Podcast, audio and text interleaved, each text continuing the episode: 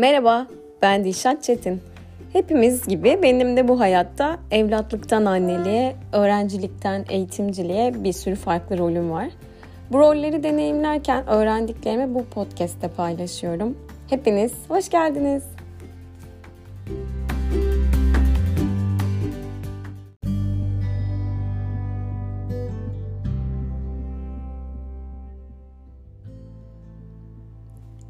Bölümü dinleyen herkesin çocukluğunda maruz kaldığı bir soru vardır. O da hepimizin ortak duyduğumuz bu soru büyükler tarafından ya da işte göreceli daha yaşlılar tarafından bize sorulan büyüyünce ne olmak istiyorsun sorusu. Eminim ki şu an beni dinleyen herkes bu soruyla bir şekilde hayatının bir döneminde bir kere en az ya da belki de birden fazla kez, belki de defalarca kez karşılaştı. Ve hayatının dönemine göre verdiği cevaplar da değişti. Ee, mesela ben çocukken bu soruya maruz kaldığımı hatırlıyorum böyle 4-5 yaşlarındayken. Şimdi kendim hem bir ebeveyn olarak hem de artık böyle 40'lı yaşlarına yaklaşmış bir teyze olarak artık ablalık fazını geçtim çünkü bir miktar her ne kadar kendimi hala abla bile hissetmesem de. Ee, ve ben de sorarken buluyorum çocuklara özellikle küçük çocuklarla diyalog kurabilmek için bu bir yol benim için. Önce işte adın ne senin işte hani kaç yaşındasın gibi sorular soruyorum Sonrasından da muhabbeti bir şekilde devam ettirmem gerekiyor. Orada da işte büyünce ne olmak istiyorsun, hayallerin neler gibi böyle biraz daha hani e, geniş, ucu açık sorular sorarak aslında iletişimimizi artırmaya çalışıyorum çocuklarla. Tabii ki de çok da uzun sürmüyor diyalog. Çok böyle hani bizim zamanımızda verdiğimiz cevaplar gibi bizim zamanımız kelimesini kullandım yani o e, ne diyeyim kavramı da bizim zamanımız diyecek kadar olmuşum ben yani o da ayrı acı verici zaten. Yani bizim çocukluğumuzdaki gibi cevaplar duymuyoruz artık çocuklardan. Zaten çocukların dikkat süresi de artık çok kısaldı. Erişkinler çok da fazla umurlarında değil çocukların. Bunu bir tane TED konuşmasını izlerken de duydum paralelinde.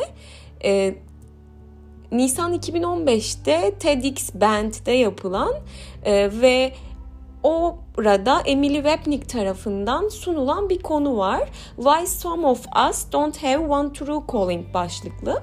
Ee, hani bizim bazılarımızın neden sadece bir tane çağrılış şekli, hitap şekli yoktur gibi aslında bir başlık. Ve Emily Wapnick e, bu sunumuna başlarken aslında şu soruyla başlıyor. Bütün o salondaki herkese de bu soruyu soruyor. Büyüyünce ne olmak istiyordunuz? Bu soruyu hayatınızda hiç duydunuz mu diyor ve o salon dolusu insanların hepsi ellerini kaldırıyorlar havaya. Eminim ki şu an beni dinleyen herkes de bu soruyu size sorsam elinizi havaya kaldırıyor olurdunuz. Ve o konuşmasının içinde bir kavramdan bahsediyor Emily Wapnick. Ee, burada multi-potentialities diye geçiyor kavram. Türkçe'ye çevirirsek çok potansiyelliler anlamına geliyor. Aslında başladığı konuşmanın devamı da yavaş yavaş geliyor ve bizim de aslında bu bölümümüzün hikayesi böylelikle başlamış oluyor. Ben de çocukken bana sorulduğunda ilk hatırladığım cevap çocuk doktoru olmaktı. Sonra böyle yıllar geçti. İlkokul 4 ve 5'te ben Türk Halk Müziği yarışmasına katıldım il genelinde. İlk yıl başarılı olamadım. Hani başarılı olamama kriterim de üçüncü mü dördüncü mü bir şey olmuştuk. İkinci yıl çok ciddi hazırlıklar yapıldı. Böyle haftalarca işte çiğ yumurtalar içirildi bana. İşte şan dersi gibi birebir böyle la la sesini çıkarma, duyduğum sesi verme gibi çalışmalar yapıldıktan sonra gerçekten çok büyük bir hazırlıkla ben yarışmaya girdim ve orada işte söylediğim türküyle de il birincisi oldum Aydın'da. Hatta türküde Allı Turnam, o Allı Turnam da yıllarca bana yapıştı. Her yerlerde çıkıp çıkıp söyledim yani. Böyle hani bir yıl sonu olur herkes hadi Dişat bir şarkı söylesin ben başlarım Allı Turnam. Hani şarkının o e, ne diyeyim size dramatikliğinden falan bağımsız ben onu söylerdim. Hep sanki başka repertuar yokmuş gibi. Neyse işte bir dönemde de böyle işte o yarışmada kazandığım başarıların da e, bana verdiği gazla biraz da müzik öğretmenimin ya bu kız acaba konservatuara mı gönderseniz diye annemlerle konuşmasıyla ben bir böyle acaba benden şarkıcı olur mu moduna girmiştim yani. E, çünkü hani gerçekten kendimi daha keşfetmemişim. Ne olmak istediğimle ilgili uçarı kaçırı, e, yerinde ayakları yere basmayan hayallerim var falan. Benim böyle şarkıcı olasım vardı gerçekten. E, ama o dönemde işte Aydın'da yaşıyoruz. Aydın'da konservatuar yok. Hani gidip bunun eğitimini alamam. İzmir'e gitmem lazım. Bir kere sınavı geçebilecek miyim? Olacak mı? İlkokuldan sonra küçücük bir çocuk işte 10-11 yaşında gidip bireysel uzakta yaşayabilir mi falan. Bu kaygılarla tabii ki de annem o Anadolu Lisesi'ne gidecek. Anadolu Lisesi'nde okuyacak deyip o hayalimi de böyle çift çizgiyle üstünü çizdi. E, sonraki yıllarda böyle biraz şey fark ettim. Anlatmak hani şu anda da olduğu gibi zaten çok temel bir motivasyonum. İnsanlara yardım etmeyi seviyorum. Bir şekilde neyle ilgili olursa olsun. Birilerine bir şeyler öğretmeyi. Zaten öğrenmeyi çok seviyorum bir taraftan ama öğretmekle ilgili de bir sıkıntım var. Yani orada da bir motivasyonum var. Doyurulmamış ihtiyacım var. Hani ben sürekli bir şey anlatabilirim, öğretebilirim. Ondan sonra dedim ki ben bundan nasıl para kazanırım? E, biraz da işte fen bilimlerine kafa basıyor. Ben matematik öğretmenim olsam acaba hani böyle giderim iyi bir okulda okurum. Ondan sonra oradan da mezun olurum. İşte düzenli bir işim olur. Oradan sonra da özel ders veririm. İyi bir matematikçi olursam şöyle böyle falan vizyonsuzca hayaller kuruyorum. Lütfen böyle hani matematik öğretmeni olup da dinleyenler yanlış anlamasın. Hani amacım para kazanmaksa bu kadar zorlamak zorunda değilim yani bunca saatler çalışmak zorunda değilim. Hani başka motivasyonlar da olabilirdi diye düşünüyorum vizyonsuzluk kısmı orada. Çünkü niye öğretmen olmak istiyorum? Bir taraftan da annem öğretmen. Hani oranın güvenli su kısmı var yani böyle işte hani düzenli bir gelirim olsun sabit bir yerden vesaire. Ama tüm bunlara baktığımda işte doktor olmak, şarkıcı olmak, öğretmen olmak sahnede olmakla ilgili bir sıkıntı var bende. Orada bir eksiklik var ve ben sahnede olmaktan, işte bir şeyler anlatıyor olmaktan, birilerine yardım ediyor olmaktan, birilerinin hayatını dokunuyor olmaktan mutlu oluyorum. Temel motivasyon burada. Ama ben üniversite sınavından sonra tercihler döneminde hani gittim de nereyi kazandım derseniz endüstri mühendisi oldum. Bu da nasıl oldu? Bu tercihi de nasıl yaptım? Hani doktor olmak istiyordum, öğretmen olmak istiyordum, şarkıcı olmak istiyordum. Ama hiçbir şekilde bunların içinde mühendislik yoktu. Ve ben günün sonunda baktığınızda şu an meslek olarak mühendisim. Ee, burada da işte sonrasında özellikle lise döneminde yaşadığımız böyle sıklıkla aile içindeki sağlık sıkıntıları, işte çevremde gördüğüm sıkıntılar, yaşadığımız kayıplar derken ben dedim ki doktor falan olmak istemiyorum kesinlikle. E, ortalamanın üzerinde bir puan almıştım üniversite sınavının sonrasında. Yani tıp fakülteleri ve mühendislik fakülteleri tutuyordu. Hangilerini tercih edelim deyince de dedim ki babama ben kesinlikle doktor olmam. Tıp fakültesine giderim ama ilk yıl tekrar geri döner sınava girerim. O da bu restimi gördükten sonra daha fazla ısrar edemedi zaten. Ben de endüstri mühendisi oldum günün sonunda. Ama tabii ki de o sahne sıkıntısı, sahne ihtiyacı benimle birlikte hep devam etti, geldi. İşte şirkette müzik grubu kurduk, onunla bir şekilde sahneye çıktım. Şimdi işte bir şekilde eğitimler vermeye çalışıyorum ya da bir yerlerde bir söz almaya çalışıyorum. Ben de buradayımı göstermeye çalışıyorum. Oradaki e, eksikliğimden midir artık ya da bu beni çok mutlu ettiğinden midir? Biraz orayı çalışmak lazım tabii. Ama baktığınızda işte hep böyle etiketi olan bir kariyer yoluna biz koşullandırıldık. Yani işte öğretmen olsun, geçerliliği olsun, e, olduğun şey bir meslek olsun gibi böyle hani e, ailelerimiz tarafından, öğretmenlerimiz tarafından, e, bize yol gösteren kişiler tarafından hep böyle tek bir tünele sevk edildik ve o tünelin sonundaki ışık bizim için hep bir tek kariyer yoluydu. Peki başarılı olmak için tek bir mesleğe kalmamız, tek bir mesleğe bağlı kalmamız gerektiği kuralını kim çıkardı?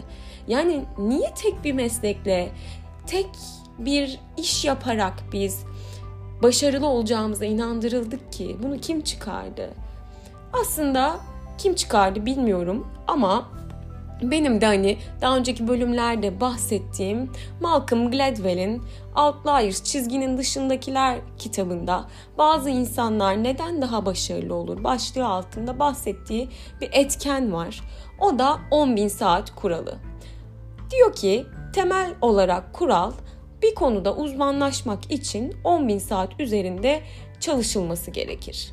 Yani işte iyi bir piyanist olmak istiyorsanız 10 bin saat bununla ilgili pratik yapmak yapmanız gerekir. İyi bir futbolcu olmak istiyorsanız bunun üzerine 10 bin saat çalışmanız gerekir. Bu kitabı ilk kez 2008 yılında yayınlıyor Malcolm Gladwell ama tabii ki de işte Kıvılcım Ağını, Blink, Köpeğin Gördüğü, Davut ve Goliath, Ötekiyle Konuşmak gibi farklı kitapları da var. Kendisi aynı zamanda bir gazeteci, yazar ve konuşmacı ve 2016 yılından beri de Revisionist History adında bir podcast kanalı var ve aktif olarak da burada paylaşımlar yapmaya devam ediyor. Paylaşımları da bu zamana kadar e, az anlaşılmış ya da e, gereğinden az değer görmüş ya da gereğinden fazla değer görmüş konularla ilgili e, yaptığı paylaşımları var kanalında. Ve en sonunda 8 Şubat'ta paylaşım yapmış. Aktif olarak hala o kanal devam ediyor. Aslında baktığınızda birden fazla iş yapıyor bu kişi. Ama bize neyi öğütlüyor? Bir konuyla ilgili uzmanlaşmak istiyorsanız ve o işi iyi yapıyor olmak istiyorsanız 10 bin saatin üzerinde çalışmanız gerekir diyor. Bunun kökeninde nereden geliyor? 93 yılında Erikson'un yaptığı bir araştırma var. Piyanistler, pardon, kemanistler üzerinde ve e, bu kemanistlere analiz yapılıyor işte. Nereden sonra performansların artık böyle bir master seviyesinde yani e, uzman seviyesinde olduğuna baktıklarında 10 bin saate yakın yani 8 bin saatlerde olduğu görülüyor bunun. 10 bin saat kuralı diye bu genelleştiriliyor. Yine aynı şekilde işte e, Gladwell'in kitabında Beatles'tan örnek verir ya da işte diğer sporculardan örnek verir. İşte Beatles'ın yıllarca e, bu Beatles olmak için performans gösterdiğini, birçok sahnede e, performans sergilediğini anlatır. E, ve bununla ilgili bir de grafik var. İşte grafiğin ilk ekseninde bir günde çalışan, çalışılan konuyla ilgili çalışılan saatlerin olduğunu, pratik yapma saatlerinin olduğunu gözünüzün önüne getirin. Y ekseninde de bu kadar saati kaç yıl boyunca çalışmanız gerektiğini düşünün. Hafta sonları bu işle ilgilenmediğimizi varsayarsak eğer günde ortalama uzmanlaşmak istediğimiz konuyla ilgili 4 saat pratik yaparsak 10 yılda bu uzmanlık seviyesine ulaşıyoruz. %100 master seviyesine ulaşıyoruz. Ee, ve bu 10 bin saatte yaklaşık olarak buralardan geliyor işte. Bunun neticesinde tabi yıllar evriliyor. 2008'de yazmıştı ilk kez bu kitabı. 2014'te yapılan bir başka araştırma sonucuna göre aslında pratik yapmanın her alanda iyileştirme sağlamadığı gösteriliyor. Evet, oyunlarda %26, müzikte %21, sporda %18 iyileştirme sağlayabiliyorsunuz ama eğitimde %4, mesleklerde sadece %1 iyileştirme sağladığı görülüyor. Ve zaten az önce de bahsetmiştim. Malcolm Gladwell kendisi de kendini birçok farklı meslekte tanımlamış bir kişi. İşte gazeteci diyor kendisine, yazar diyor, konuşmacı diyor, podcaster diyor. Ee, ve bunlara baktığınızda bunların her biri için onar yıl yani on biner saat çalışarak mı uzmanlık kazandı? Tabii ki de hayır. Ve tabii ben böyle Gladwell'i çok fazla hesaplarda aratınca tabii Google'da bir şekilde benim önüme artık onunla ilgili reklamları çıkarmaya başladı. Ve Next MBA diye bir yerde Executive Director Course diye geçen bir yerde en ortada Malcolm Gladwell'in fotoğrafı geldi ve muhtemelen artık böyle online platformlarda da MBA eğitimleri gibi ekstra işlere de ya da en azından kendi başka eğitim videolarındaki kayıtlardan bu işlere de başladığını gördüm. Yani artık o kazandığı, yıllardır kazandığı birikimini farklı farklı şekilde bize servis ediyor. Farklı meslekler adı altında. Sonra biz geçen gün eşimle oturuyoruz. Elinde de bir dergi var. Ben de o esnada biliyorsunuz zaten doktora yeterliğe hazırlanıyorum. Ee, ders çalışmaya çalışıyorum. Aynı odada oturuyoruz böyle kızım, eşim ben. Eşim de bir, birkaç gün önce e, arabanın böyle yazılımı ile ilgili bir güncelleme yapılması gerekmişti. Ve şeye gitti, servise gitti. Serviste de işi beklediğinden, planlandığından fazla uzun sürmüş. İşte bir saat diye gitti. E, hatta bütün gün boyunca sürdü iş. E, ve aslında ona işin bir saat değil de ilk başta 2-3 saat sürebileceği söylenmiş. O da işte civardaki bir kitapçıya oturmuş. Hem işte bir taraftan kahvaltı ederim, bir şeyler yerim, çay kahve içerim. Bir yandan da birkaç tane dergi almış. Bunlarla okurum biraz hani kendimle zaman geçireyim diye düşünmüş. Aldığı dergilerden bir tanesi de Vogue dergisinin Şubat 2022 sayısı. İşte o akşam da biz odada otururken böyle dergiden bir şey okudu. Sonra geldi dergiyi masaya bıraktı ve dedi ki sen busun. Ben senin ne olduğunu buldum. Sen dedi bir slash'isin. Ben böyle kaldım ne diyor bu adam küfür mü ediyor bana ne yapıyor şu an ne diyor. De hani çok sıklıkla böyle bir e, basılı doküman okuyan birisi değil daha çok böyle online öğrenen bir insan. O yüzden de hani dedim bu bunu okumaya değer bulmuş. Hem de üstüne diyor ki bak sen busun. İyi bir şey mi diyor kötü mü bir şey diyor ama Vogue hani bildiğimiz kadarıyla moda dergisi. Buradan içerik ne çıkar benim modayla ne alakam olur zaten falan. Neyse ben o akşam zaten bambaşka bir konu üstünde çalışıyordum. Dergiyi masaya koydum kapattım bakmadım bile. Sonra birkaç gün sonra dedim ki ne demek istemiş falan. Derginin hatta üstüne de şey yazmış böyle. Dergideki başlık Slashy kuşağı. E, yazıyı da Zeynep Yeniçeri yazmış. E, o da o slash'in üstüne çizmiş Dileşi yazmış. Hani Dilşat'tan kendince böyle bir şey yapmış, espri yapmış falan. Ee, Zeynep Hanım orada şeyi söylüyor. Siz de ne iş yaptığınız sorulduğunda cevap vermekte zorlananlardan mısınız? Yalnız değilsiniz diyor. Çağımızda tek bir işe odaklanıp o konuda uzmanlaşan sayısı gittikçe azaldı. Artık ilgi alanlarınızdan birini seçmek zorunda değilsiniz. Siz de sileşi olabilirsiniz diyor.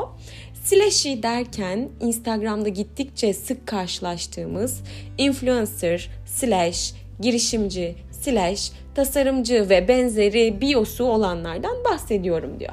Böylelikle yazı devam ediyor. Bu arada benim slashy kavramıyla ilgili de e, internette biraz tarattığımda Türkçe gördüğüm tek kaynak bu oldu. Açıkçası belki vardır başka kaynak ama ben erişemedim. Genelde böyle e, İngilizce yazılan e, köşe yazıları var, makaleler var. Ee, ama şey olarak çok fazla bulamadım Türkçe hem literatürde yok hem de direkt sileşi olarak gösterilen bir e, yazı, bir ne bileyim herhangi bir blogda bile paylaşılan içerik yok. Tek bu dergide gördüm. O yüzden de zaten bizim hayatımızda Türkiye'de biraz daha işte bugünlerde girmiş oluyor. Aslında yaptığımız içerik olarak şey çoktan yıllardır girmiş durumda da hani böyle slashy diye bahsedilmesi belki de yeni yeni olacak. Profesyonel ünvanlarına çeşitli yan koşuşturmalar, bu yan koşuşturmalara da side hustle deniyor. Bağımsız projeler ve zamanlarını adadıkları daha yüksek ama belki de daha az kazançlı uğraşlar dahil etmeyi seçiyor sileşiler. Yani bir profesyonel ünvanınız var. Diyelim ki ben mühendisim. Bunun yanında da işte side hustle denen yan işler, yan koşuşturmalar yapıyorum ne yapıyorum? İşte diyelim ki çok iyi yemek yapıyorum. Bununla ilgili vloglar çekiyorum. YouTube'a yüklüyorum. Ve onun üzerinden bir aslında zaman içinde izleyici sayısı artıyor bir şekilde. Ne güzel ki diyelim hani öyle olmuş meğer. İşte ee, ve ben o takipçilerden kaynaklı bir yerden sonra gelir elde etmeye başlıyorum gibi. Ve yine baktığımızda aslında slashy kavramı Türkçe'ye portföy kariyer olarak da çevrilebiliyor. Marcy Alboher isimli yazar One Person Multiple Careers isminde 2007 yılında bir kitap yazıyor ve bunda tatmin edici bir iş hayatı arayışında birden fazla ilgi alanı ve gelir akışı peşinde koşan insanlar olarak tanımlıyor Slash'ileri. Zaten kitabın kapağında da One Person Multiple Careers How the Slash Effect Can Work For You gibi bir e, açıklama, tanımlama var. Kendisini de zaten yazar slash konuşmacı slash coach şeklinde tanımlıyor. Bu slashy kavramı da zaten İngilizcesini slash olarak değerlendirdiğimiz, Türkçesini taksim ya da sağ yatık eğik çizgi olarak tanımladığımız bu kavram e, işaretten geliyor. Klavyemizdeki ya da işte yazarken kullandığımız işaretten geliyor. Yine 2017 yılında Ralph Knechtmans Agile Talent, Çevik Yetenek diye bir kitap yayınlıyor ve burada da Slashy'yi son zamanlarda iş jargonuna yeni bir terim girdi. Slashy birden fazla işi elinde tutan kişidir diye tanımlıyor. Artık yani yazına da girmeye başlıyor bu. Ve aslında Slashy'nin yükselişine işte Google e, Books, Engram Weaver'da da analiz edecek olursak 2000'lerden itibaren başlattım ben analizi. Orası 2019'a kadar analiz ediyor. Hani ne kadar çok yayınlanan kitaplar içinde bu kavram geçmiş diye ve trend hani hala popülerliğini koruyor mu yoksa burada giderek bir düşüş var mı diye baktığınızda slashy kavramı 2003-2004 yılından sonra ortaya çıkıyor ve aslında 2019'a kadar veri var demiştim. Buraya kadar giderek artıyor. Özellikle 2008'e kadar çok düşüş düşük bir artış var ama 2008'den sonra logaritmik bir artış var. Ben burayı biraz da böyle ekonomik tarihle paralel okumaya bağlıyorum. Biliyorsunuz 2008'de çok büyük bir global kriz oldu mortgage kriziyle birlikte. Ülkemizde de çok büyük etkilerini gördük bunların ve insanların aslında burada düzenli gelir sağlamakla ilgili bir kaygısı oluştu. Yani 8-5 ya da işte 9-6 artık çalışma saatleriniz nasılsa haftada 45 saat çalıştığınız işinizden e, çıkarıldığınızı düşünün ekonomik kriz sebebiyle. Bir anda bütün gelir kaynaklarınızın kesilmesi demek bu. Haliyle insanlar kendilerini garantiye almak için burada yaşadıklarından ders aldı birçok insan. Birçok insan da aydınlanma yaşadı. Ben hani e, belki de tedirgin oldu, kaygı duydu. Benim de mesela Bursa'ya yeni taşındığım bir dönemde e, yeni iş yerinde çalışmaya başlamıştım ve daha 3-4 aylık bir çalışandım orada. Acaba işte son giren ilk çıkar last in first out kuralı uygularlar mı burada diye düşündüm. Çünkü bekardım. Hani orada diğer arkadaşlarıma göre kaybolacak daha az kişiydim. Ailemin yanına dönebilirdim vesaire. Şirket böyle bir mantık güderse beni gönderir mi diye performanstan bağımsız böyle kaygılar yaşadım ve acaba başka ne yapabilirim? İşte burada yaşamaya devam etmek için, kalmak için diye düşündüğüm zamanlar oldu. Benim gibi paralel düşünen diğer insanlar da işte bu slash'liği icat etmişler. Ek koşuşturmalarından gelir kazanmaya başlamışlar yapmışlar ve aslında literatüre de daha fazla kitabın e, yazılması ve daha fazla kaynakta bu kelimenin geçmesi olarak artan bir trendle geçmiş. Bence zaten 2019'dan sonra zaten 2020 ile işte 19 sonunda başlayan Covid pandemisiyle birlikte de bu kavramın etkisi ve kaynaklara girişi daha da fazla artmıştır. E, zira hepimizin böyle pandemi esnasında da yaşadığı bir aydınlanma oldu. Ben acaba bir de şöyle bir şey mi denesem? Ya ben yıllardır sahnede olmak istiyordum. Acaba bunu başka nasıl yapabilirim? Gibi benim mesela temel motivasyonum buydu. Hepimiz kendimizi bir sorguladık. Ee, başka ne ekleyebilirim? Ee, kimimiz dedik ki sorguladık ama dedik ki bir şey yapmak istemiyorum. Ben bu halimle memnunum hayatımdan. Tamam okey. Kimimiz de dedi ki ya benim hayatımda daha yapmak istediklerim var. Madem pandemiden öleceğiz gideceğiz. Bari hani şunları da denemeden gitmeyeyim. Şunlara da bakayım. Ya da belki de ben bak şimdi kendimi keşfetmek için bir zaman buldum. Bir fırsat yarattım. Çünkü artık dışarıdaki o sosyal kontaklarımız çok azaldı ve aslında biraz da zamanımız ortaya çıktı sosyal hayatımızda. E bunu nasıl değerlendirebiliriz diye baktığımızda kimimiz koçluk eğitimleri aldı. Nefes koçluğu, yaşam koçluğu, kimimiz işte e, yoga ile ilgili kurslara gitti, yoga eğitmenliği gibi ya da işte kimisi pilates eğitmenliği gibi. Ben doktora yapmaya başladım. Bir taraftan paralelde eğitim işine girebilir miyim diye çalışmaya başladım. İşte stratejik yönetim alanında eğitim setleri oluşturmaya başladım vesaire. Ee, yine e, özel gereksinimli çocuklar için atölyeler düzenlemeye başladım. Yaratıcı okuma ve yazı konusunda. Ee, ve hani en azından e, sosyal yardımlaşma anlamında bir şeyler yapabilir miyim? Orayı değerlendirdim ve herkes bir şekilde bence bunun ucundan tuttu. Kimisi işte pastacı olabilir miyim diye denedi. Kimisi evde ekmek yapabilir miyim diye denedi. Ve bunları becerebildiysek eğer ee, bir gün bundan para kazanabilme şansımız olduğunu da biz fark ettik. Bunu bir iş modeli haline çevirirsek. Hatta şunları da gördük. Birçok arkadaşımız işinden ayrıldı. Tam zamanlı işinden. Paralelinde gitti şahıs şirketi kurdu. Ve şu an o şahıs şirketinde farklı rollerde başka şirketlere hizmet vermeye çalışıyorlar. İşte işe alım yapıyorlar. Diğer taraftan koçluk, danışmanlık yapıyorlar. Eğitmenlik yapıyorlar ya da farklı eğitmenleri bünyelerine katıyorlar. Yani aslında girişimcilik, işverenlik tarafı da başlıyor falan. E, farklı yerlere yönlendik hepimiz. Hepimiz demeyeyim bazılarımız sadece sorguladık ama dedik ki biz bu halimizde okeyiz böyle devam edeceğiz. Slash olmak her unsurundan zevk aldığınız bir patchwork kariyeri bir araya getirmek demek aslında.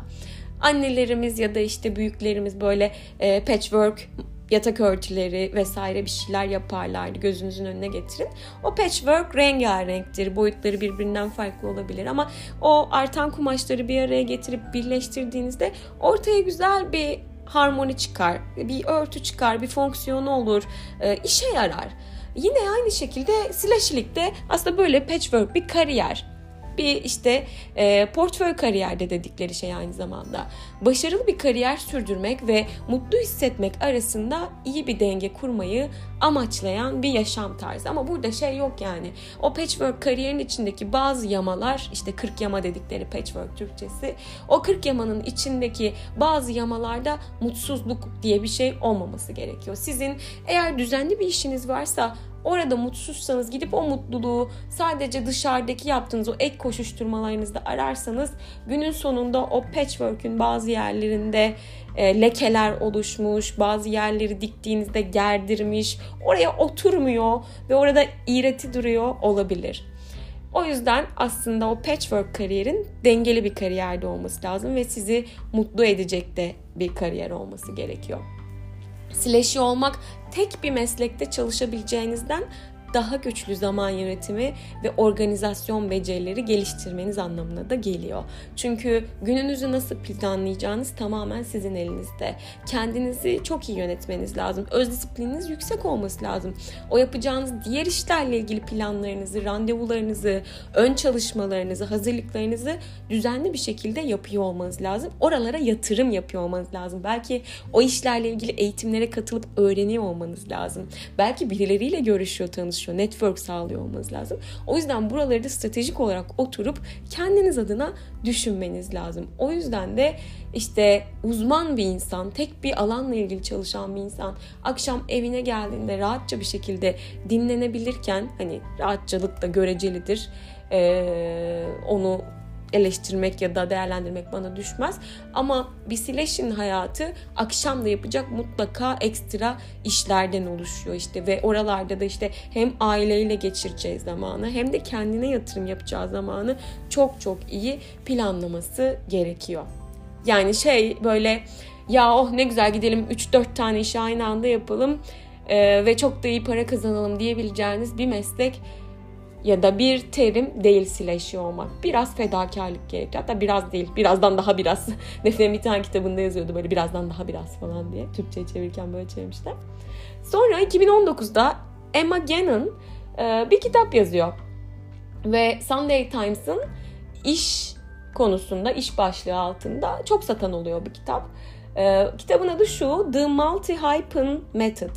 Work less, create more. How to make your side hustle work for you. Yani bu yan koşuşturmanızı, yan işlerinizi e, nasıl işiniz haline çevirebilirsiniz ve daha az çalışarak nasıl daha fazla yaratabilirsiniz. Şu work less create more hakkında çok fazla fikrim yok. Çünkü ben şu an daha çok work hard play hard şeklinde gidiyorum yani. Create more kısmı da orası da okey ama work kısmını nasıl yapacağız? Orayı tabii belki de kitabı tamamen okuduktan sonra öğreneceğim. Ama bu kitapta geçen bazı cümleler var. Onun içindeki terimlere de değinmek lazım. Biraz yüzeysel olsa da değinmek istiyorum. Kimse bunun %100 bir yaşam tarzı seçimi olduğunu ya da %100 gig ekonomisinin insanları buna zorladığını söyleyemez yaşam tarzı seçimi diyemeyiz. Çünkü bizi buralara iten, güdüleyen bir şeyler var. Ya bir yerdeki tatminsizliklerimiz ya da hayattan hala almak istediğimiz bir şeyler var. O yüzden aslında ya da gelirimiz yok gelir sağlamak istiyoruz. Yani burası bir seçim değil. Bu içimizden geliyor. Buraya bizi güdüleyen bir şeyler var ve bunu yapmak durumunda kalıyoruz. Diğer taraftan da gig ekonomisi biliyorsunuz işte biz bir e, ne diyeyim freelance çalışma ile ilgili daha fazla bu. E, işte e-ticaret alanında çok fazla yaygınlığı sağlanmış bir konu. E, ve sadece işte şey değil yani gig ekonomisi içine giren insanlar işte sadece freelance çalışanlar bu işi yapmıyor. Siz bir yerlerde çalışırken de yan işler yapabilirsiniz.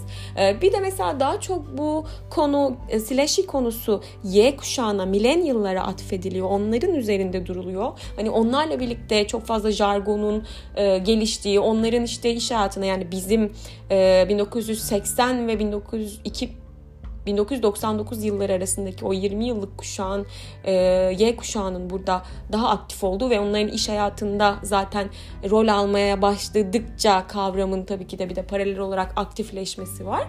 Ee, ama bence hani bu kuşaktan da bağımsız bir konu biraz da mizaç konusu ve bence genetik olarak diğer nesillere de transfer edilen bir konu. Çünkü ben kendi annem ve babamdan da örnek verebilirim. Benim babam bence bir sileşi. Çünkü bir devlet memurluğu işi vardı ama onun sonrasında da işte bizim Aydın'da zeytinliğimiz vardı. Oradan gelen zeytinyağlarını satardı. İşte develerle ilgileniyordu. O yörede bizim yöremizde deve güreşleri falan organize edilirdi. Bir taraftan hem onları organize ederdi hem de e, deve sucuğu satardı mesela. Yani bir şekilde hem gelirini artırmak için hem de e, böyle organizasyonla ilgili yapmak istediği şeyler vardı. Kendini de tatmin etmek için ekstra şeyler yapıyordu ve babam Y kuşağı mıydı? Hayır değildi. O yüzden bu bizim kültürümüzde de alışık olmadığımız bir şey değil. E, normal e, düzenli bir işinizde çalışırken gidip dışarıda taksicilik yapıyor olabilirsiniz, limon satıyor olabilirsiniz. Hani çok böyle alışık olduğumuz kavramlar vardır ya bize böyle hep e, trajik gelen ama aslında hayatında gerçeklerinden biri olan. Bunu da yapıyor olabilirsiniz. Bir yerde ekstra garson olarak çalışıyor olabilirsinizdir ya da işte düğünlerde gidiyor servis yapıyor olabilirsiniz. Hep böyle o ek, ek işler, ek gelir sağladığınız yerler aslında slashilik olarak size geliyor. Biz her ne kadar ben başından itibaren sanki bu çok entelektüel bir aktiviteymiş gibi anlatsam da aslında bu e, çok standart bir iş. Gidip bir yerde barista olarak çalışabilirsiniz Starbucks'ta. Sonra bedavaya da Starbucks reklamı yaptık şimdi de. Sonra ne bileyim oradan çıktığınızda gidip bir yerde garsonluk yapıyor olabilirsiniz. Sonra da işte tekvando kursunda ders veren hoca oluyor olabilirsiniz. Bu da bir slashy'lik yöntemi yani. Bunun şeyi yok. E, seviyesi yok. Yani burası daha entelektüel, burası şey değil. Burada önemli olan birden fazla işi, patchwork kariyeri bir araya getiriyor olmak ve burada da hayatınızı bu şekilde dengeleyerek yönetiyor olmak. Emma Gannon'ın kitabında bahsettiği farklı bir cümle de şöyle. Teknolojinin kolaylığı ve erişilebilirliği insanlara daha fazla esneklik ve iş üstlenme fırsatı verdi. Diğer taraftan işin değişen doğası insanlar üzerinde istihdam edilebilir kalmak için becerilerini çeşitlendirmeye yönelik baskı oluşturuyor. 2008 kriziyle ilgili kendi başıma gelenden bahsetmiştim. Acaba beni gönderecekler mi? Hani performanstan bağımsızdı bir de o zamanki karar. Ama hala yaşım da ilerledikçe hem çağı yakalayabilmek için hem de istihdam edilebilir kalmak, iyi işverenler tarafından tercih edilmek için e, ben de kendi yetkinliklerimi sürekli geliştirmek zorunda olduğumun baskısını yaşıyorum ve eminim ki bunu herkes yaşıyor. Hele de teknolojinin ve dijitalizasyonun bu kadar arttığı dönemde bunu sürekli kılmak zorundayız. Sürekli entegre olmak zorundayız. Ee, ve arkamızdan gelen kuşağın da dijital yerliler olduğunu düşünürsek e, burada gerçekten e, çok hızlı koşmamız gerekiyor. İyi öğrenebilmek bence artık en temel yetenekler arasında hem örgütler açısından hem de bireysel açıdan. E, burada vurguladığı şey teknolojinin kolaylığı ve erişilebilirlik. Birçok eğitime, işte ücretsiz olarak YouTube'dan, Udemy'den, farklı kanallardan ulaşabiliyoruz ve bu sayede de aslında e, internetten oturduğumuz yerden herhangi bir yere gitmeden X noktasından Y noktasına transfer olmadan daha fazla esneklik ve iş üstlenme fırsatımız oldu. Mesela e, bir yazılımcı olabilirsiniz, uzmanlık dalınız olabilir. Yine buna paralel olarak dışarıda farklı şirketlere ek işler yapıyor olabilirsiniz. Yani bu tabi biraz sileşilik olur mu? Aynı uzmanlığınızla ilgili ek iş yapıyor olmak olur bu muhtemelen. Ama hani e, bu bize e, evde oturuyor olmak ve uzaktan çalışabiliyor olmak bazı işlerde avantaj sağladı. İşte mesela yurt dışındaki eğitimlere katılabiliyoruz. E, aynı şekilde biz bir eğitim düzenlesek dünyanın her yerinden artık insanlara ulaşabilir durumdayız. Yine başka bir cümle kitapta belirtilen özellikle birçok işletmenin kapandığı ve çalışanları işten çıkardığı bir dönemde birden fazla gelir akışına sahip olmanın aslında bir güvencesi var. Bundan da zaten bahsetmiştim. Yani bir işinizi kaybettiğinizde en azından e, portföy kariyerinizde kalan ya da kariyer portföyünüzde kalan diğer işlerle e, hayatınızı, geçiminizi idame ettirmeniz en azından burada mümkün.